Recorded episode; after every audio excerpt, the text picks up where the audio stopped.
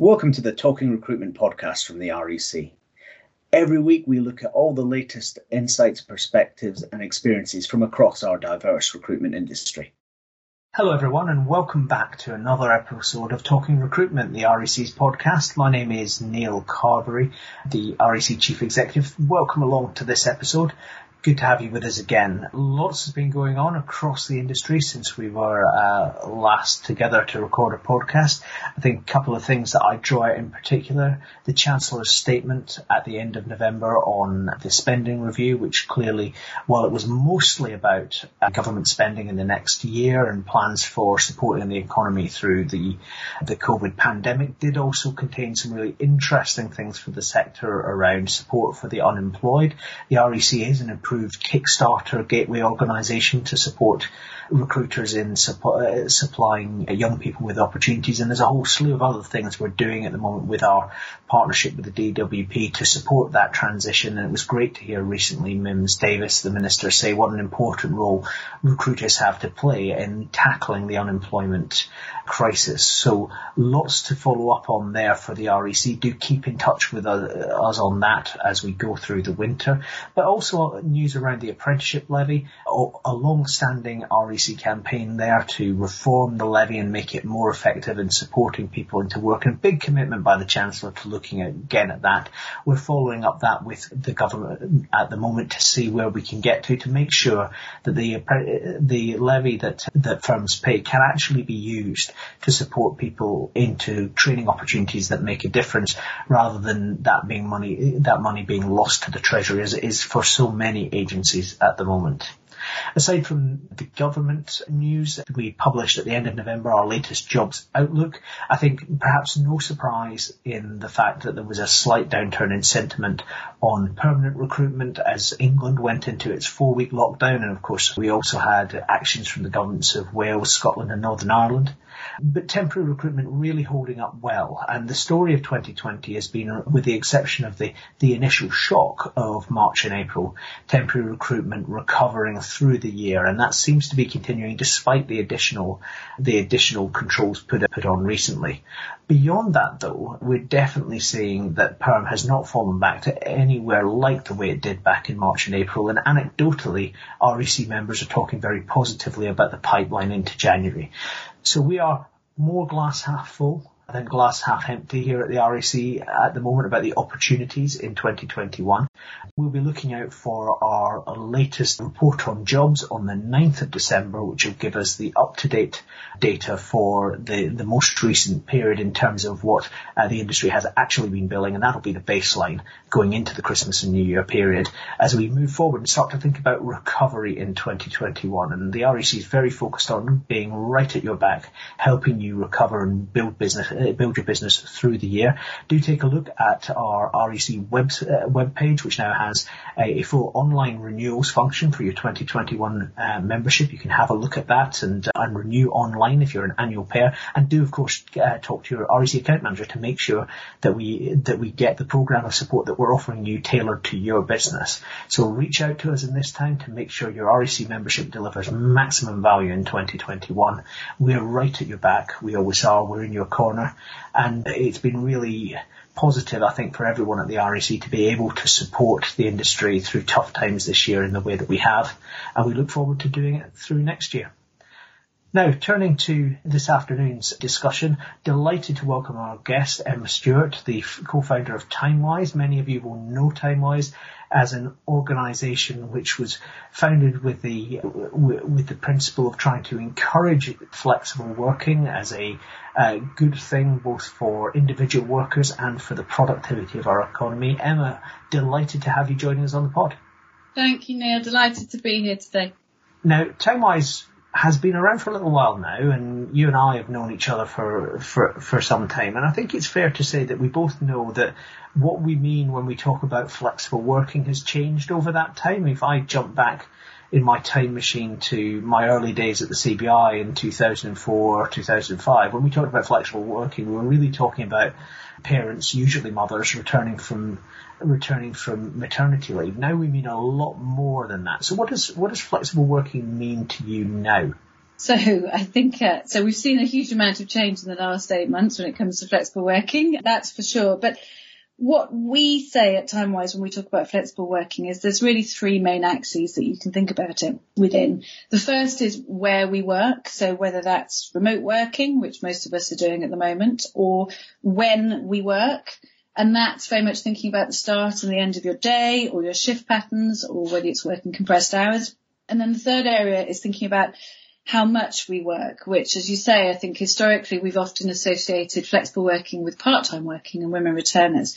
And actually it's really important to think about flex from those three axes because then what we do is we broaden out the debate on flexible working into a much broader sphere in terms of how we think far more creatively about how we design jobs to enable people to be able to have far more control and input into their ability to do their best work in the best way possible, whilst also making sure that businesses, as you say, can get the most out of people, whether it's attracting talent, whether it's retaining talent, whether it's just maximising people to, to work in a way that fits with life but gets the job done.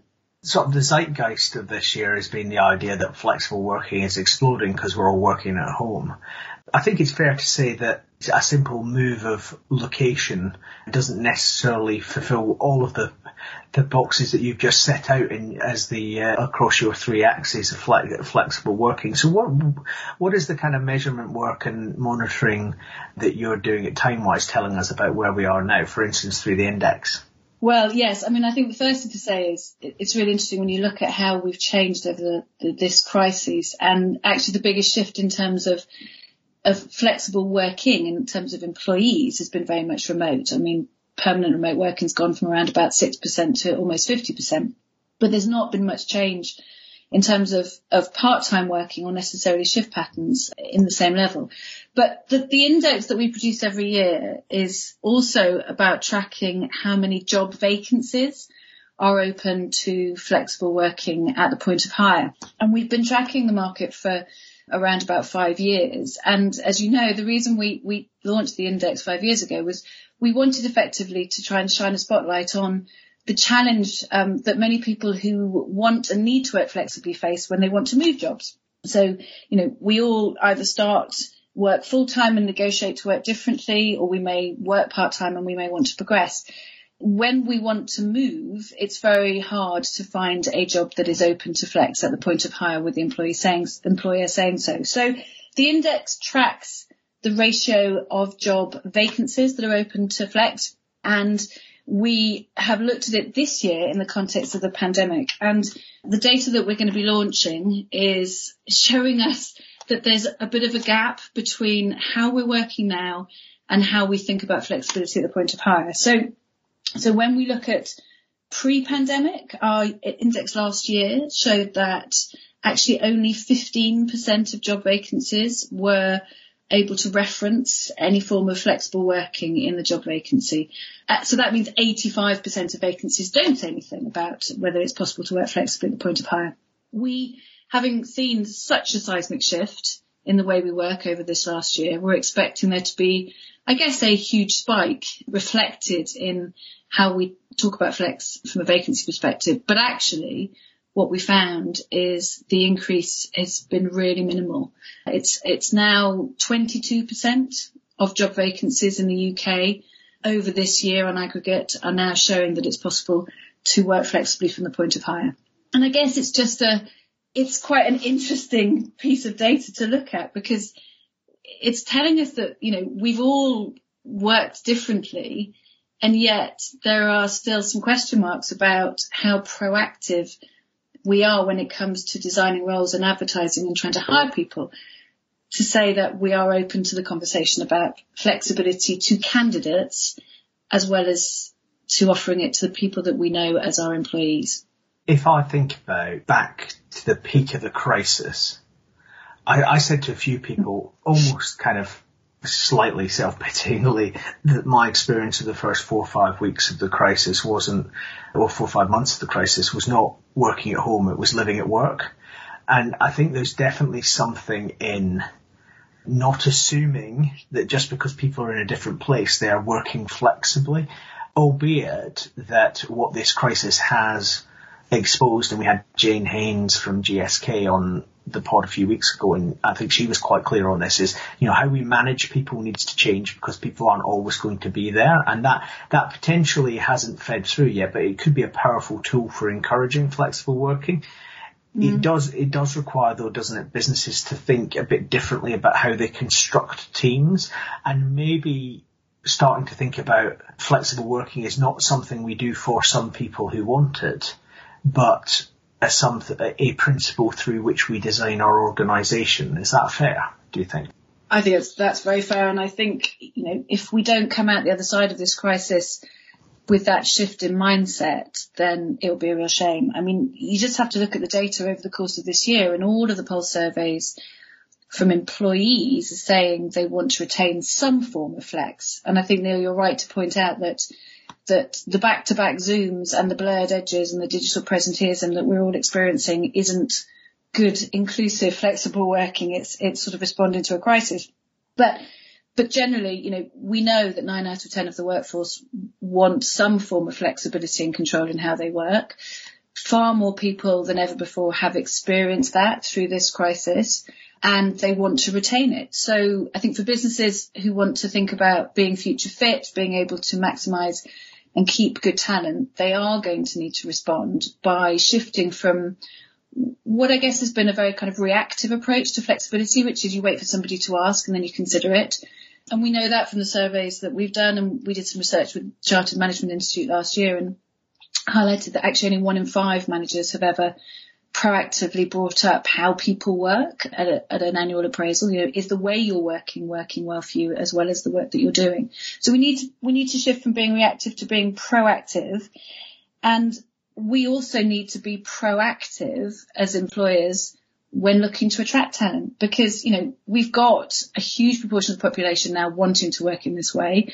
I think if businesses don't respond to that in a inclusive, fair way in terms of creating hybrid working, they may lose people. And for businesses who want to attract good talent coming out of the other side, we have skill shortages in many industries. We need to be competitive. Then we should be thinking about articulating that we're open to flexibility at the point of hire because people want it and need it. And the other thing I would say is it's, it's also really important because I think there's a lot of people who as we know, have unfortunately fallen out of work over this crisis. There is a lot of talent out there and there are a lot of people who were in flexible jobs who will need new jobs and they will be looking for those jobs to be flexible. And if we want a really diverse workforce and we want a diverse talent pool, then we need to be opening up to flex, not just in response to people asking, but because it's, it's good for businesses as well that theme of proactivity is one we might run with for for a little bit because if you think about one of the, if you think about the, the, the challenges of delivering the truly flexible work place. It's it's about people having confidence that they can ask for flexible working. It's about companies being on the front foot. Of course, it's about fairness between colleagues as well. And one of the things I've been discuss, discussing with people in, in my ACAS role recently is, you know, what does this new individualism and this new flexible working rich world mean for the kind of collective rules that we need to have in companies about you know how do how do we put the jigsaw together in a fair way across all of the staff? There's a whole whole slew of things to that that require the proactivity. I think that you that you talk about, Emma. Um, I just uh, let let me just dig down a little further on that though, because I think if you look at where we've made progress.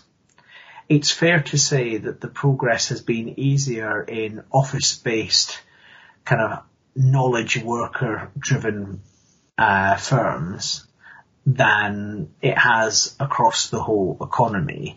Uh, do you see particular regional or sectoral trends to to to uh, how people are moving forward on this agenda? I mean, if we look at the data from the index specific to vacancies, it's interesting at a, at a regional level, London's always lagged behind the rest of the UK when it comes to flexibility. I, I think it's catching up. So the ratio of, of flex vacancies in London is, is around about 20% compared to say somewhere like the Southwest, which is around 26%. I think there's a direct correlation there between the kind of roles that people often do in, in London and actually there's a lot more people in office based roles and a lot of employers who are recognising that they need to offer remote working for their office workers. So at a regional level, that, that's been quite interesting. But I think the broader point at a sectoral level is, you know, absolutely right. What we have seen certainly at a, I mean, at a vacancy level, it's more stark even than at the employment level. I mean, clearly I think there's a bit of a, there's a major risk that we're, we're looking down a sort of two tier flex labour market at the moment of the sort of flex haves and the flex have nots. And unfortunately, I think inequalities are on the rise. We have, you know, people who can work from home, maybe working far too much in office-based roles. And then I think we also have many frontline workers for whom that flexibility needs to look very different. It's about the control you have on when you work and how much you work because you don't have much control over where you work. And so there's a bit of a split sort of happening there. But at a vacancy level, we've seen increases in certain industries like IT, in HR, in marketing, even in legal actually. There's been a, a more of an opening up to considering and saying that employers are open to flex. But the industries that are, that are not doing this well have historically not done this well, and they are industries like manufacturing, engineering, construction.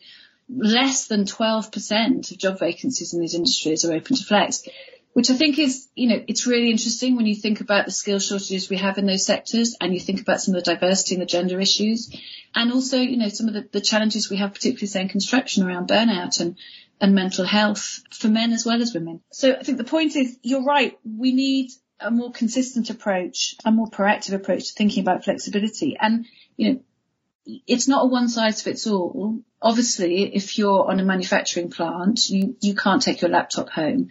But being consistent in how you approach this as an employer and the fact that you will open, be open to consider different options is very different to having the same flexibility for everybody. As long as we are open to this, we would urge employers to, to consider having that conversation with frontline teams as much as with office-based workers. And there will always be some element of flex that you can find in a role that ultimately should hopefully be able to give somebody more control over the, the working pattern they need right now. And right now, particularly in frontline industries, it, it's really important that we do that. So let's bring this a bit closer to home then, Emma. You know, recruiters have an important role to play here in terms of, you know, opening up clients' eyes to the possibilities of, uh, of flexible working. We talk about many sectors where even now in the current environment we're struggling to fill roles and where greater flexibility might enable more people to come into the into the labour market. It is certainly true that that would ease the path of you know jobs being filled across the economy at a time when it's really, really important we do that because because the best thing about ending short-term unemployment with the job offer is it stops it becoming long-term unemployment, which we know has serious economic and social consequences. So if you think about recruiters in REC membership, Emma, how should they approach that conversation with their clients and, and what would you encourage them to be measuring? I think it depends on where the client's burning platform is. And as you say, I think if, if it's an industry where we know there are significant skill shortages, then I think just playing back the fact that if they have managed to adapt to ways of working, and, and let's face it, every industry has, and are able to be more flexible in their approach to how they design jobs, then then surely they should say so. And it's just asking the question really, which is is would you be open to flexibility for this role? That's the first question. And if the answer is yes, which invariably it is, then, then the second point is to say, well, would you be able to say so? Can we say so please to candidates? Because we are sure we will get you a wider pool and a, probably a higher quality pool. So the first thing is really just to sort of ask the question and broker the question because often, you know, we find that businesses will say yes, but they just don't think to, to explicitly say so. And what we know is that, you know, people still are reluctant to ask because there is a, an assumption, often wrongly, or perception that, that you may be um, disregarded if you ask for flexibility at, at a job interview. And then I think the second thing is, is to look at this from a lens of diversity and inclusion and we know um, many recruiters. I mean, we, we run our own jobs board, so we advertise roles for, for, for many different recruiters and, and, resourcing teams. And you know, the classic question is, please, can you provide me with a, a diverse shortlist? Well, the classic response is, we all get one if you say you're open to flexibility at the point of hire. So I think there's something here also about just trying to tackle some of these structural um, barriers that people face and just nudging clients and explain to them why why they will benefit because they will be able to get a far more diverse and a wider quality pool of, of, of talent if they do so. And then I think it's about helping them to work out how to say that. But there's lots of guidance. I mean, we have lots of guidance on our website. There's, you know, the more explicit you can be if you're open to it, the better, because obviously being open to part time is very different to just being open to working from home. But I think it's just posing that question and then trying to support the client to explore what they might or might not be able to consider and, and being as honest and transparent as they can. That's very clear. And I think uh, as we look at, in on that, you know, a lot of my experience in employee relations is so much of it is about making the implicit explicit.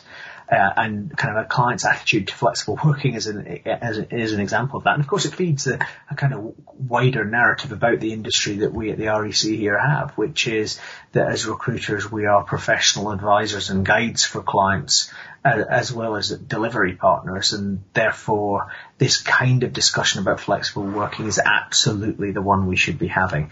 Very pleased that we'll we're continuing to work together on this agenda in the in the weeks and months to come. Emma, thank you for joining us today. And just before you go, do you want to remind people about where they can find out a bit more about TimeWise? Absolutely. So so timewise.co.uk. We have a whole range of, of guidance and support for businesses and for recruiters who want to improve their approach to flex. We have a lot of training and we provide consultancy to firms and we run training for hiring managers as well.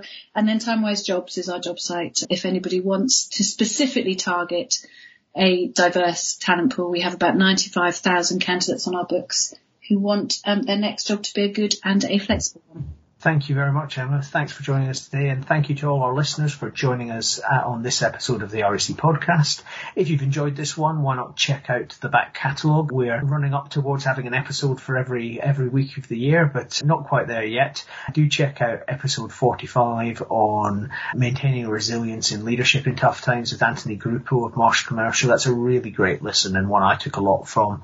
Or episode 44, thinking about how the employability system can work with recruiters to help address the challenge of unemployment. That's with Tony Carr, Forefront Partners, and Jo Ingold from uh, De- Deakin University, looking at some of the practicalities of tackling unemployment in the year ahead.